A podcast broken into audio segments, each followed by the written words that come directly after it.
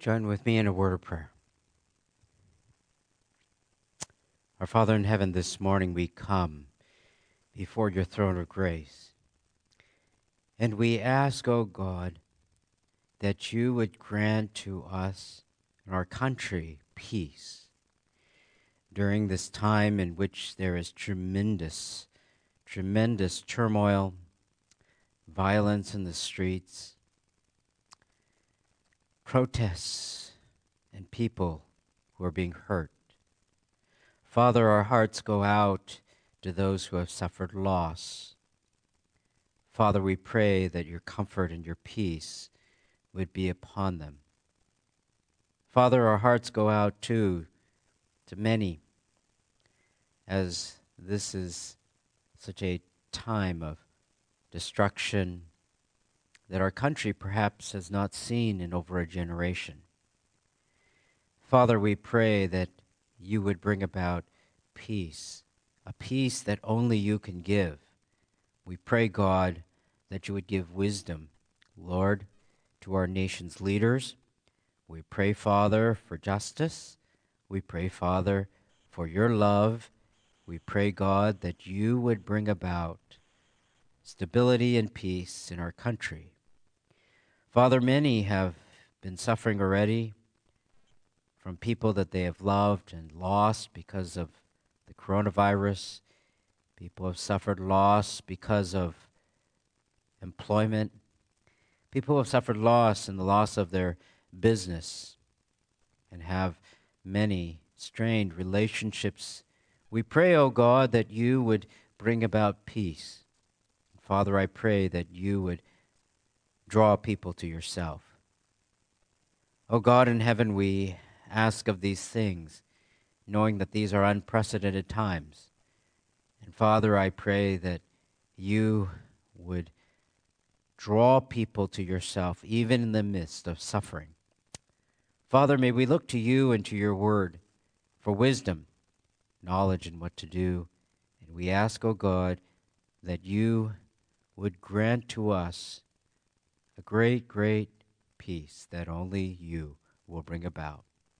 We look forward, O oh God, to the day when you will come again to take us home, that we might experience the joy of reunion with you and with those that we have known in the past who have placed their faith and trust in you.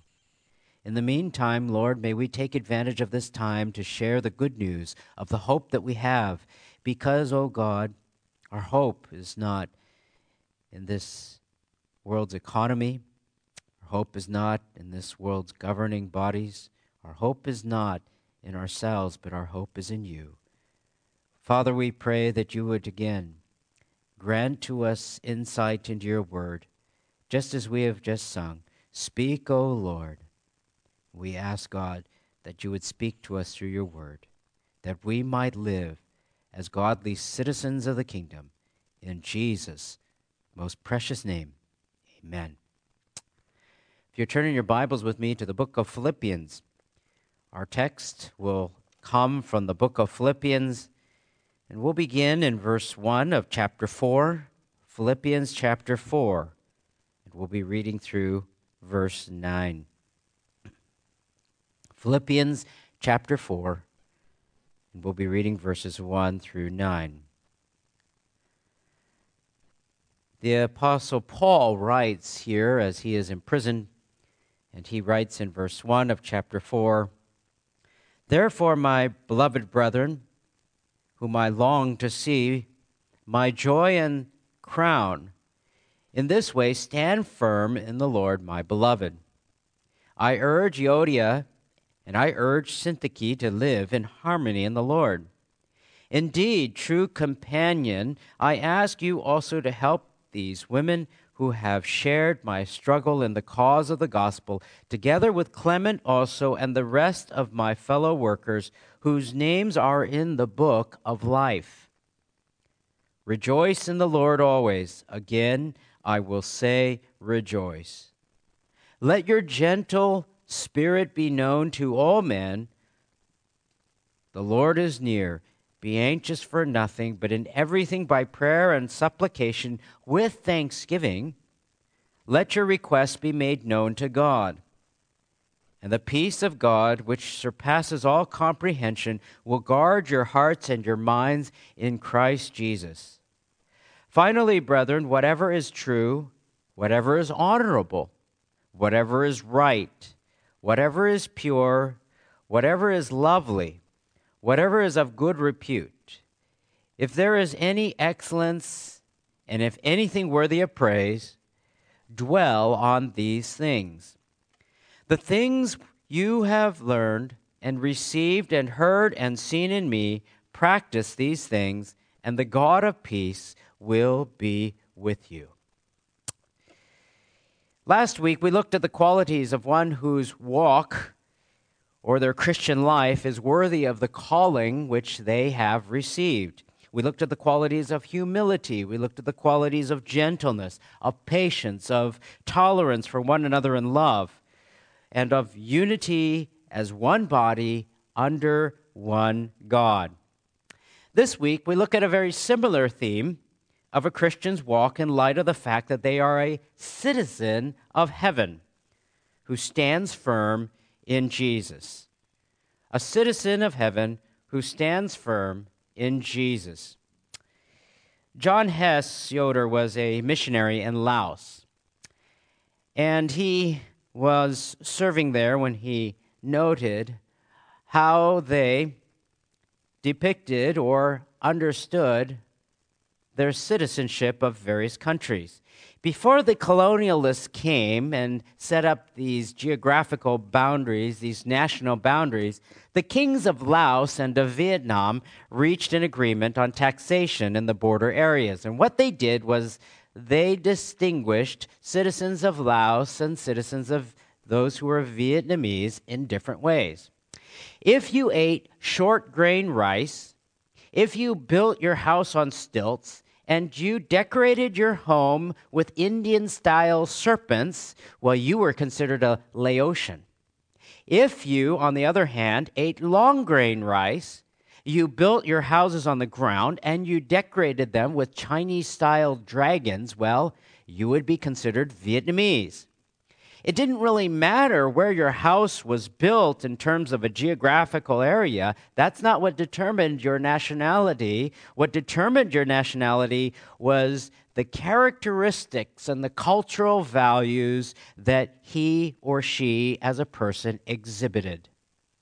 And the question for us then is if someone were to look at your life, to look at your values, to look at how you spend your time, your money, how you conduct yourself, would they be able to tell a difference that you were a citizen of heaven? The Philippians prided themselves really on this idea of citizenship. We find this idea of citizenship back in verse 20. In Philippians chapter 3, verse 20, Paul reminds them, For our citizenship is in heaven, from which we eagerly wait for a Savior, the Lord Jesus Christ. Philippi was a very, very important city in that it was a Roman colony, and the Philippians considered their citizenship very valuable. Colonies like Philippi would consider themselves little Romes. People would enjoy all the rights and privileges that a citizen of Rome would have. Their allegiance would be to Rome, their allegiance would be to the emperor. They had Roman dress, they adopted Roman names, they spoke Latin, which was the official language of Rome. And if you were a Roman, just like in Greek society, you would be devoted to Rome and to the fact that you were a part of a society at large. Your skills, your talents, your abilities were all given for the greater good of the whole, for the glory of Rome.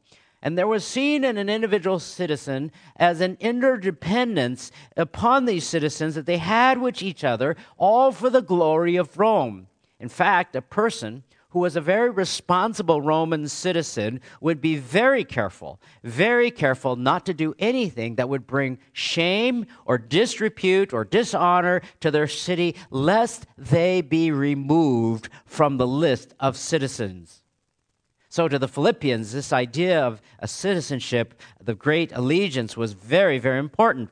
And so, I believe Paul's thought here when he communicates in verse 20 of chapter 3, reminding them that they are a citizen of heaven, is to simply say, just as you are so very careful, just as so very proud to be a Roman citizen, to bring honor and glory to Rome, so much so that you are to remember that you are a citizen of heaven. And your greater citizenship is there. And the message is the same to us. Just as we might be happy to be an American citizen, so too we are to remember our citizenship is truly a citizen of heaven. And so, how should we conduct ourselves as a citizen of heaven? Do we view ourselves as our skills, our talents, our abilities are given for the greater good as a Christian for God's church? Or do we view that our citizenship in heaven means that we want to live in such a way never to bring disrepute, never to bring dishonor, never to bring shame to God and His church by the way we act? Philippians 4, he addresses some of these behaviors which would characterize a good Christian citizen of heaven. They would be, as we look at this passage, getting along with others, rejoicing in the Lord, having a gentle spirit, not being filled with anxiety, thinking godly thoughts, and to be an example, a godly example for others to follow. So let's look at each of these in the text in chapter 4, verse 2 getting along with one another or living in harmony. He writes here, I urge Euodia and I urge Syntyche to live in harmony with the Lord. The first principle that Paul reminds them of in this text is to deal with a problem that was happening in the city of Philippi, in the church at Philippi, that there were these two women, Euodia and Syntyche, who were likely well known in the congregation, that's why Paul would note them, to live in harmony. And that phrase means to be of the same mind. We know some things just from the short text that is here, not only that they would have been known within the church, but that they struggled in the cause of the gospel. They were somehow involved in Paul's ministry. These individuals were members of the congregation who were involved in the ministry of Paul. They weren't people who had come from the outside, they weren't false teachers, they weren't of those categories. It seems that these people, these two women, were involved. They were genuine Christians whose names it notes were in the book of life, and there was some type of conflict. Now, this type of conflict, we can probably surmise that it was not over some doctrinal or theological matter, because when there were issues such as that, Paul in his epistles would typically write to correct, and he would write out what was true in order to answer the issue at hand. So we can surmise that this conflict that they were having was not some sort of core issue, it was perhaps some sort of peripheral issue in the church. And thus, we note too in the text that they needed help in resolving this conflict. Paul's message for them is that they are to live in harmony, that they are to get along. Stop fighting, stop being divided, stop bickering, and get along. Now, this is not the first time that Paul addresses this issue. I mean, it's very common within the church. But back in Philippians chapter 2, verse 2, he writes, Make my joy complete by being of the same mind maintaining the same love, united in spirit, intent on one purpose. Then in the following verse, he says, Do nothing from selfishness or empty conceit, but with humility of mind, regard one another as more important than yourselves. He addresses these things in the epistles as we've seen them, not just in this letter, but other letters. He addresses things because there's an apparent problem within the church. Make my joy complete. It's not that he didn't have any joy, but his joy was diminished by the very fact that they were not of the same mind, that there was conflict within the church. And the solution to that was to address this sin, which he mentions in chapter 2, there, which would be selfishness and conceit. Selfishness and pride underlying sins that often cause disunity and division. Selfishness says, I want my way. Pride says, my way is the best way. Now, that might be true. Somebody's way might be the best way, but often it doesn't consider the interests of others. which Paul also writes about in Philippians 2. You know, some people can be very difficult to work with. Many of you perhaps remember in the times when you were back in school or maybe at work when you've had to work with groups or if you've had to work with teams. Perhaps you know that there are some who are more easier to work with than others. Some people are poor listeners. They have a lot to say, but they listen little. Other people have a communication style in which they like to argue or debate. There are those who always like to correct someone else. Some people lack empathy, or they're inconsiderate, or they're not very understanding. Some people, in the way that they communicate, they communicate in a way that's brash, or rash, or abrasive. Some people, when you say A, they always say B. They always have the opposite view of what you would say. Some people are frequently angry, frequently bitter. Some people lack social skills. Other people are very judgmental, and we are hard to get along with. And all of us know people who fall in some category at some time of being difficult to get along with. Why? Because all we have to do is look at ourselves. We ourselves are often the problem, aren't we? We ourselves are often the type that have a difficulty getting along with others. And again, many who have worked on a team or a group find that it's very difficult sometimes. But in the church, God calls us to live in harmony. He calls Euodia and Syntyche, they need help to get along. And we're not talking about here, uh, once again, of some type of unrepentant sin or false teaching. We're talking about some sort of peripheral issue that was not core, that was a issue that Paul said, you know what, just live in harmony, get along. Getting along is not just important in the church, but getting along is important in our community, getting along in our families. You know, over the years, I've had students who have really had struggles, and it's probably very common struggles with their siblings. Maybe they have a brother or sister, older or younger, and they simply don't get along sometimes, and they are very distraught over how their other sibling might be acting. And again, it's fairly common, but I've reminded them you know what? You'd better learn to get along now. Because someday your parents aren't going to be around, and someday you're going to be older, and someday your siblings will be your family that you'll see or communicate with over time, and you don't want to have a lifetime of strained relationships. Because friends will come and go, but there are family that will always be family. So, the first characteristic of a person who is a good citizen of heaven is to get along with one another. The second is that of rejoicing in the Lord. Rejoicing in the Lord. Verse 4 Rejoice in the Lord always. Again, I will say rejoice. Now, this is not a suggestion, it's not merely a feeling, it is a command. Joy is a recurring theme in the book of Philippians. In fact, if you wanted to characterize the book of Philippians, it would probably be characterized by Paul's joy. It's not happiness, which comes from the word happenings, which happens to be among the category of circumstances. In other words, we're happy when our circumstances are, are good.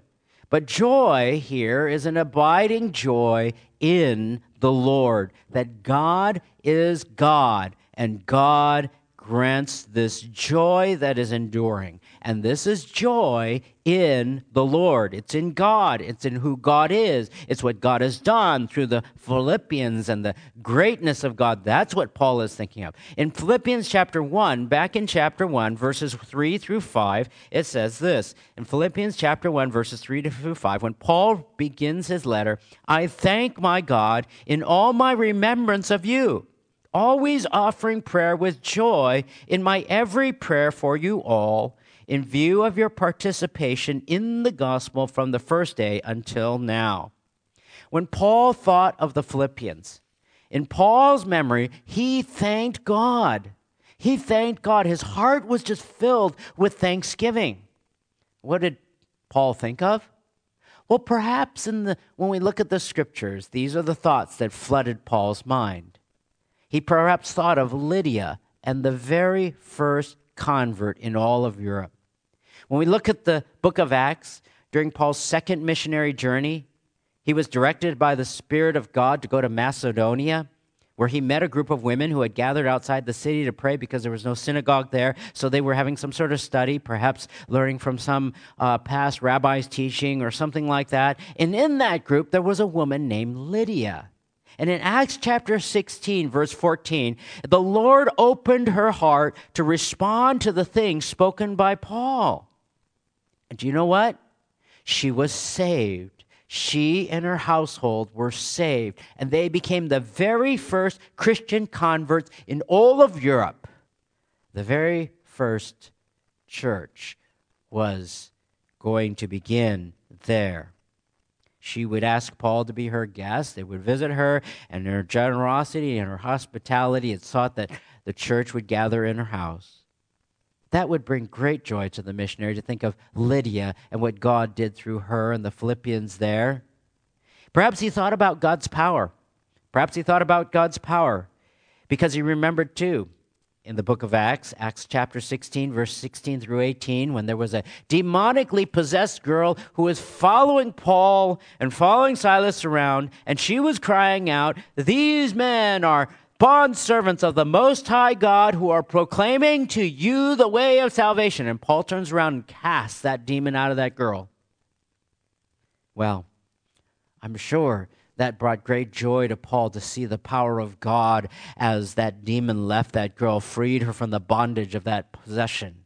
Of course, that didn't make her masters very happy. They incited the people against Paul and Silas and had them thrown in prison. But maybe one of his thoughts of great joy was not just Lydia in the first church, not just God's power through this through this demonically possessed girl, but also through what happened in prison. Even while he was in prison in stocks, they weren't bemoaning their terrible circumstances. Paul and Silas were sitting there in stocks, and the text tells us that they were singing hymns of praise to God, even in their difficult situation. And what did God do? God released them from prison, and God turned the heart of that Philippian jailer and his entire household and saved them. Perhaps that was in the mind of Paul too, that would have brought him great joy. And perhaps lastly, Paul would remember the missionary support that he received from the Philippian church. The Philippian church was the only one though they were impoverished, they helped him financially after he left Macedonia. All of these things in the heart and the memory of Paul, Paul would remember, and therefore he would write Whenever I think of you, whenever I pray for you, I think these thoughts, and I am thankful for you, and they bring me great joy in the Lord. One commentator writes this Having a genuine desire to remember and focus on the goodness, kindness, and successes of others does not involve denying their weakness and shortcomings, but rather looking past them. The Holy Spirit prompts believers to appreciate others' love, generosity, and compassion, and to forget the rest. On the other hand, a person who constantly focuses on the negatives, faults, shortcomings, and slights of others is a person not controlled by the Holy Spirit and perhaps is an unbeliever. Bitterness, resentment, a critical spirit, holding grudges, and the like are works of the flesh, not of the Spirit. Unquote. If you're not a person who has an abiding joy in your heart, let me ask you, what is it that fills your mind? What is it that fills your heart? Are they thoughts that are negative, critical of others, judgmental, angry, resentful, holding some grudge? Or are they thoughts that would have filled like the thoughts of Paul's mind, perhaps thoughts of God's power when he worked in somebody's life? Perhaps of God's grace and salvation and saving someone, Perhaps God's provision and how God has provided for you in the past. Perhaps it is about God's church by which we can all have joy that God has saved you to be a part of his church. The Bible tells us that we are to rejoice in the Lord. So, what is a characteristic of a good, godly citizen of heaven? That of getting along with others, that of rejoicing in the Lord. Thirdly, have a gentle spirit. Have a gentle spirit. Let your gentle spirit, verse 5, be known to all men. The word gentle in this context has this rich meaning, and it is hard to encapsulate in just one English word. So, what does it mean? It can be rendered as generosity, goodwill, friendliness, magnanimity, charity towards the faults of others, mercy towards the failures of others, indulgence of the failures of others, leniency, big heartedness, moderation, forbearance, and gentleness are some of the attempts to capture this particular word. A humble, gentle spirit that is gracious towards others. That is the kind of spirit that endures difficulties, that overlooks faults. You know, many of you are familiar with a college basketball coach whose name was John Wooden. He's probably one of the most well known college basketball coaches. And in Robert Morgan's book, Worry Less, Live More, he relates a story about what John Wooden would say. John Wooden would talk about sometimes his past, and he recalled on a particular occasion back when he grew up in his rural Indiana county. What they would do when John Wooden was a boy was that they would hire these farmers. They would hire these local farmers who would take these teams of mules or horses, and they would take these teams of mules or horses, and they, the horses would pull a cart, uh, and this cart would be filled with gravel. And sometimes in these gravel pits, sometimes they would be uh, pits were sometimes deeper or steeper than others, and sometimes it was hard for a team to pull a wagon that was filled with gravel up the side through the wet sand and up the steep incline. There was one summer day that Wooden wrote when he was watching this young farmer. This young farmer was trying to get his team of horses to pull this fully loaded, fully loaded wagon of gravel up the steep side. And he was whipping the horses. He was cursing at these plow horses who were beautiful. These horses were frothing at the mouth. They were stomping. They were pulling back from him. When John Wooden's dad, who was watching for a while, he went over to the young man who was the one who was so frustrated with his horses, and he said, Let me take him for you. And his dad just began to talk to the horses, almost whispering to them, stroking their noses with a soft touch. And then he walked between them, holding their bridles and bits, and he continued talking with them calmly, gently, as they settled down. And then gradually he stepped out in front of them and gave a little whistle to start them moving forward while he guided their reins and within moments, those two big plow horses pulled that wagon up out of the gravel, pit as easy as it could be, as if they were happy to do it. And John Wooden said, quote, I'd never forget what I saw him do and how he did it. Over the years, I've seen a lot of leaders act like that angry young farmer who lost control.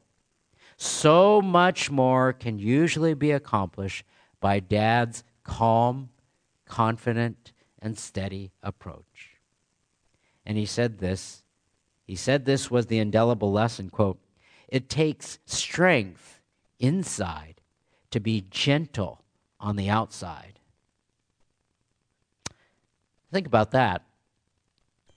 Do you exhibit your character as a person who is gentle?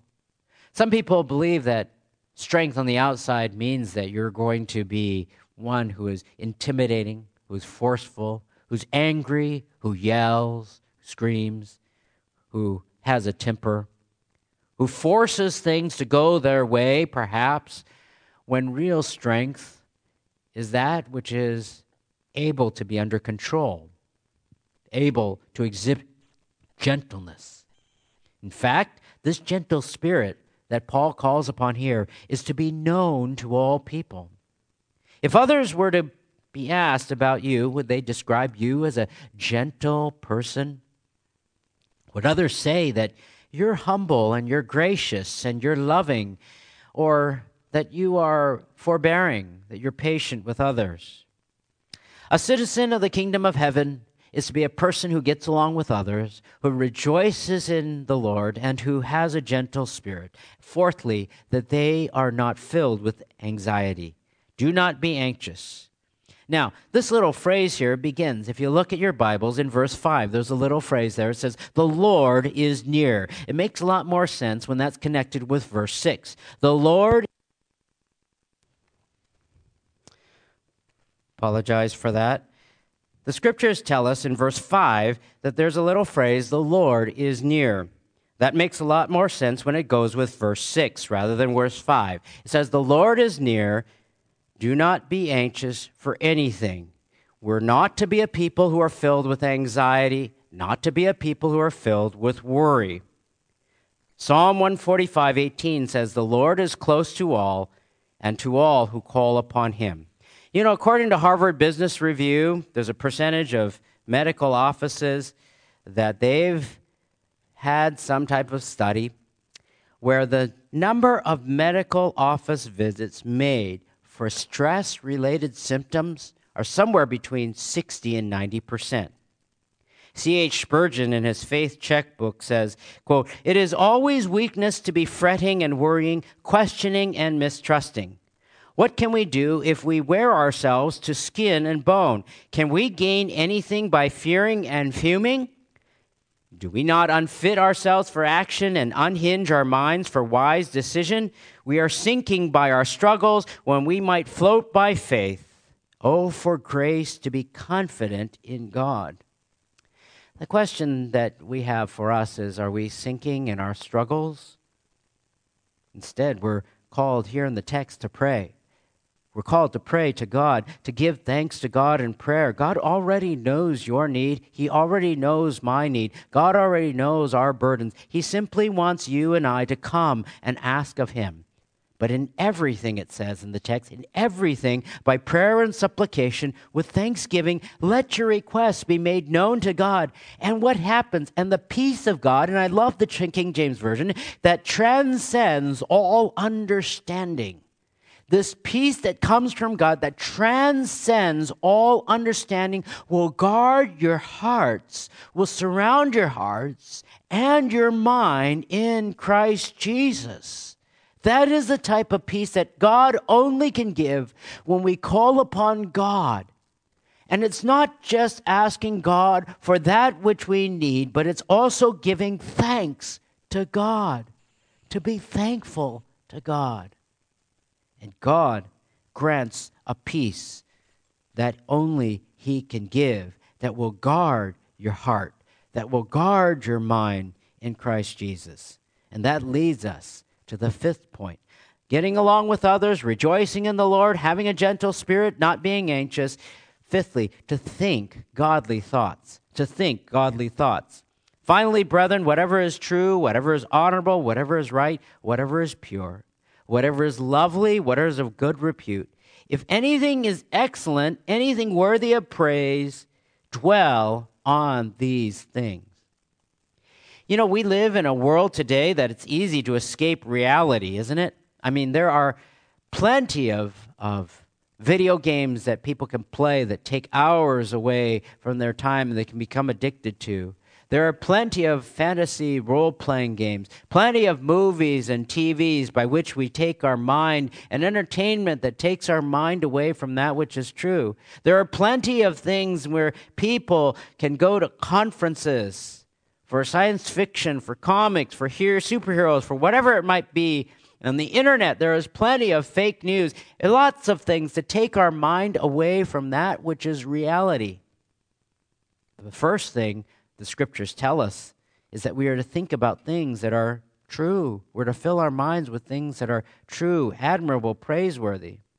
One of the latest issues is that we're facing today is this whole thing about censorship in the news. We find that about censorship, we would never know what is true without the scriptures. If the scriptures were not here, we would be wondering what exactly would be true, and we would be swimming in a sea of unknowns. It is imperative that we know what is true, related to God, related to reality, related to the truth that God reveals about Himself. A definition of truth would be truth is the self expression of God. A definition of truth would be that which is consistent with the mind, the will, the character, the glory, and being of God. And that is expressed in the Word of God itself. A.W. Tozer tells us about the importance of what we think about God. He says, What comes into our minds when we think about God is the most important thing about us. The Bible tells us that what is honorable, what is right, what is pure and lovely and good repute, excellent, worthy of praise, dwell on these things. You know, when I was a, a little boy, I would read the comics, and um, one of the comics that I would read would be Garfield. And uh, you know, Garfield never spoke, but you always knew what he was thinking. And they would have these little little bubbles upside his head, and there would be this little cloud. And this little cloud above his head would contain what he was thinking. In fact, that's how all the animals were because they couldn't speak. They would have these thoughts above their head. And I remember being a little boy on the playground thinking to myself, I wonder if that really happens. I wonder if perhaps people can possibly see what I'm thinking. That there's this little cloud I'm walking around with, and everybody could think or see what I was thinking.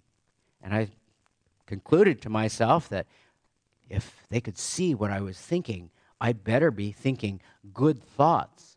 In fact, the Bible says it has to be excellent, praiseworthy, admirable. If somebody were able to see my thoughts, I would want to think a thought that would say to somebody else, That is such a good thought. I'd want to think that as well. Course, that little thought, as I was a little boy on the playground running around thinking those kind of thoughts to myself, I realized that that really wasn't true because what was it? Somehow they could see my thoughts and I couldn't see theirs.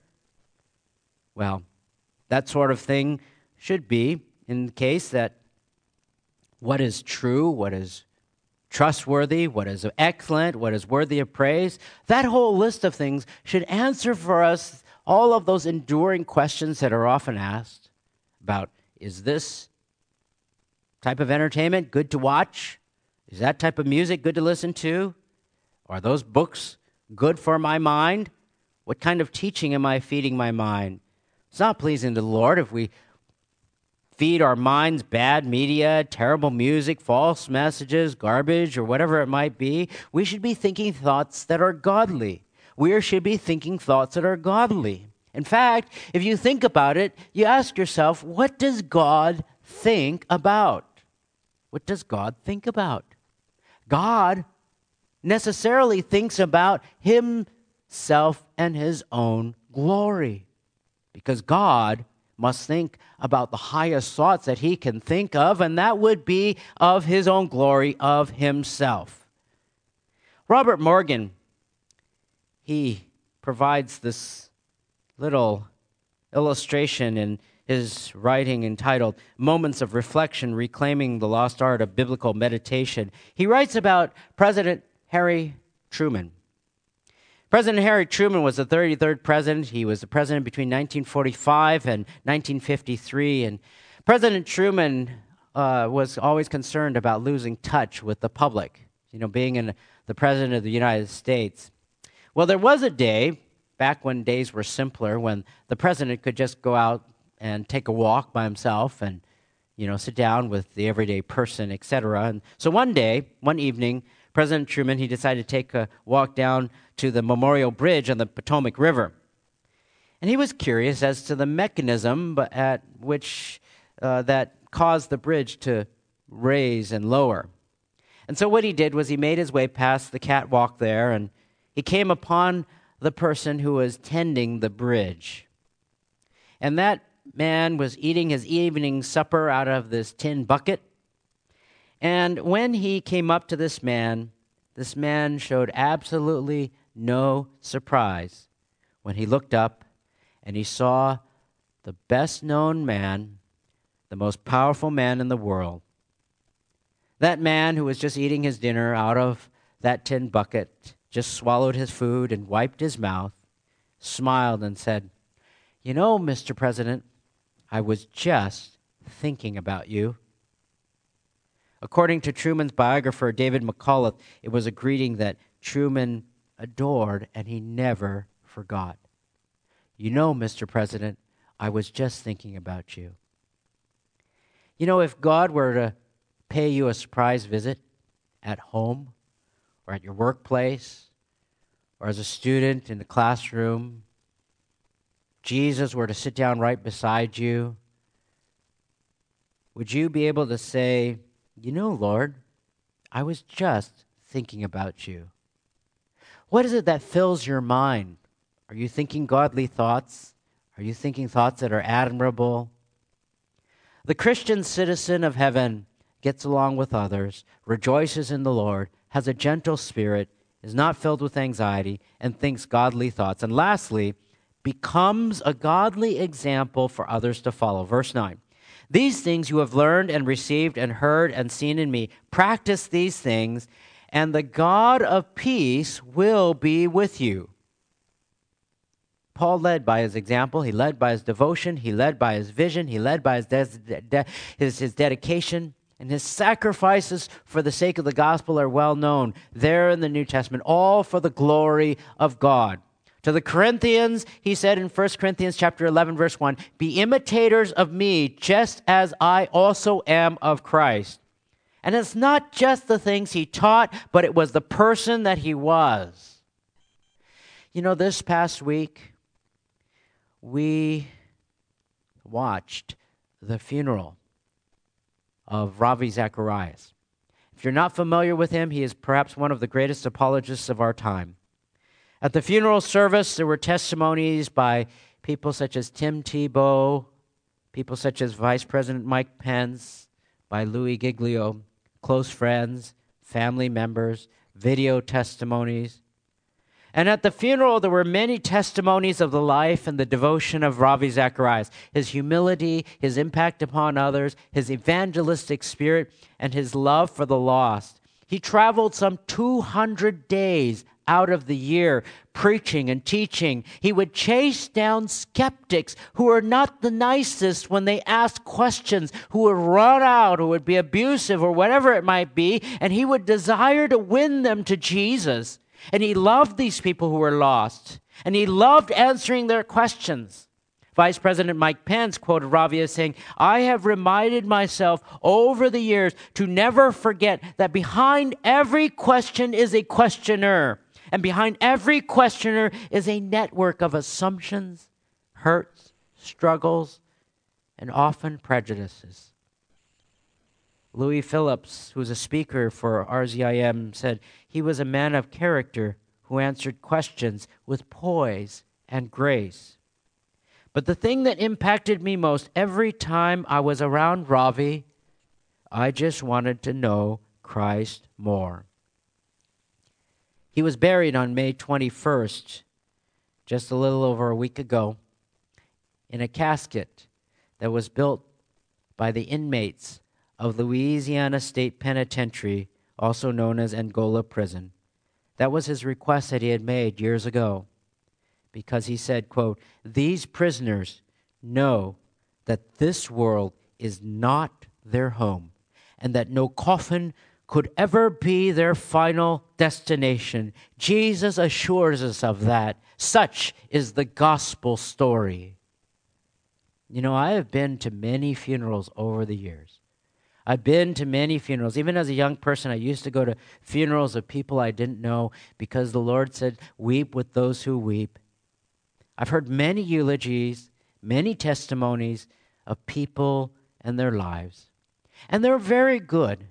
They're very good testimonies about their favorite foods, about where they traveled to, often about how hardworking they were, how they cared for their family, even lessons that they taught, and those are good memories. But as a Christian, what would your eulogy be? What would people say about you?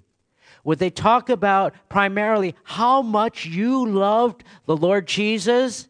How much you would praise God and they praise God because of you, because of your selfless sacrifice? How much will people want to follow your teaching, your life example? Will the people say, like in verse 9, the things that we have heard from you, received and heard, practice those things? What would your eulogy be like? What will people say about you? Will they say, as one of the speakers says, the more I was with you, I wanted to know Christ more? That's what we're to be. We're to be model citizens of God's kingdom by living in harmony with others, by rejoicing in the Lord, by having a gentle spirit, by not being filled with anxiety, but people who pray and are thankful, to think godly thoughts, and to be an example by which others follow. Would that be you? Would they be able to tell by your values, by your lifestyle, just as they would for those who were Laotian and those who were Vietnamese before the colonial days? They'd just be able to look at you and say, You are a citizen, not of this world, but of someplace else. And you'd be able to tell them, That is heaven. Let's pray. Our God in heaven, we give you thanks for your graciousness towards us. We ask, God, that you would continue, Lord, to mold us and make us into model citizens of the kingdom of heaven, that we might behave in a way, that we might conduct our lives in a way that is honoring to you. In Jesus' name, amen. Let's close together in a word of prayer. Oh, Father, just as we have sung, that you will lead people from every tongue and tribe and nation all across the land, all across the world to yourself. We pray, God, during this time of turmoil, that we would be people who exemplify a peace, a gentleness. Desire, Father, for you to draw all people to yourself. That, Lord, your justice, your righteousness, and Father, your grace and mercy might be seen by all we pray, O Father, once again, may you continue to bless our lives, draw our hearts together as, Father, we desire to bring you honor and glory as citizens of a heavenly kingdom. For we look forward to when you will come to take us home. In Jesus' name, amen. Once again, we're thankful that you've joined us for our live stream. We encourage you to check into our website from time to time at livinghopebible.org. You can sign up for our e newsletter at our website or send an email to info at livinghopebible.org, and we look forward to seeing you again. Lord bless you.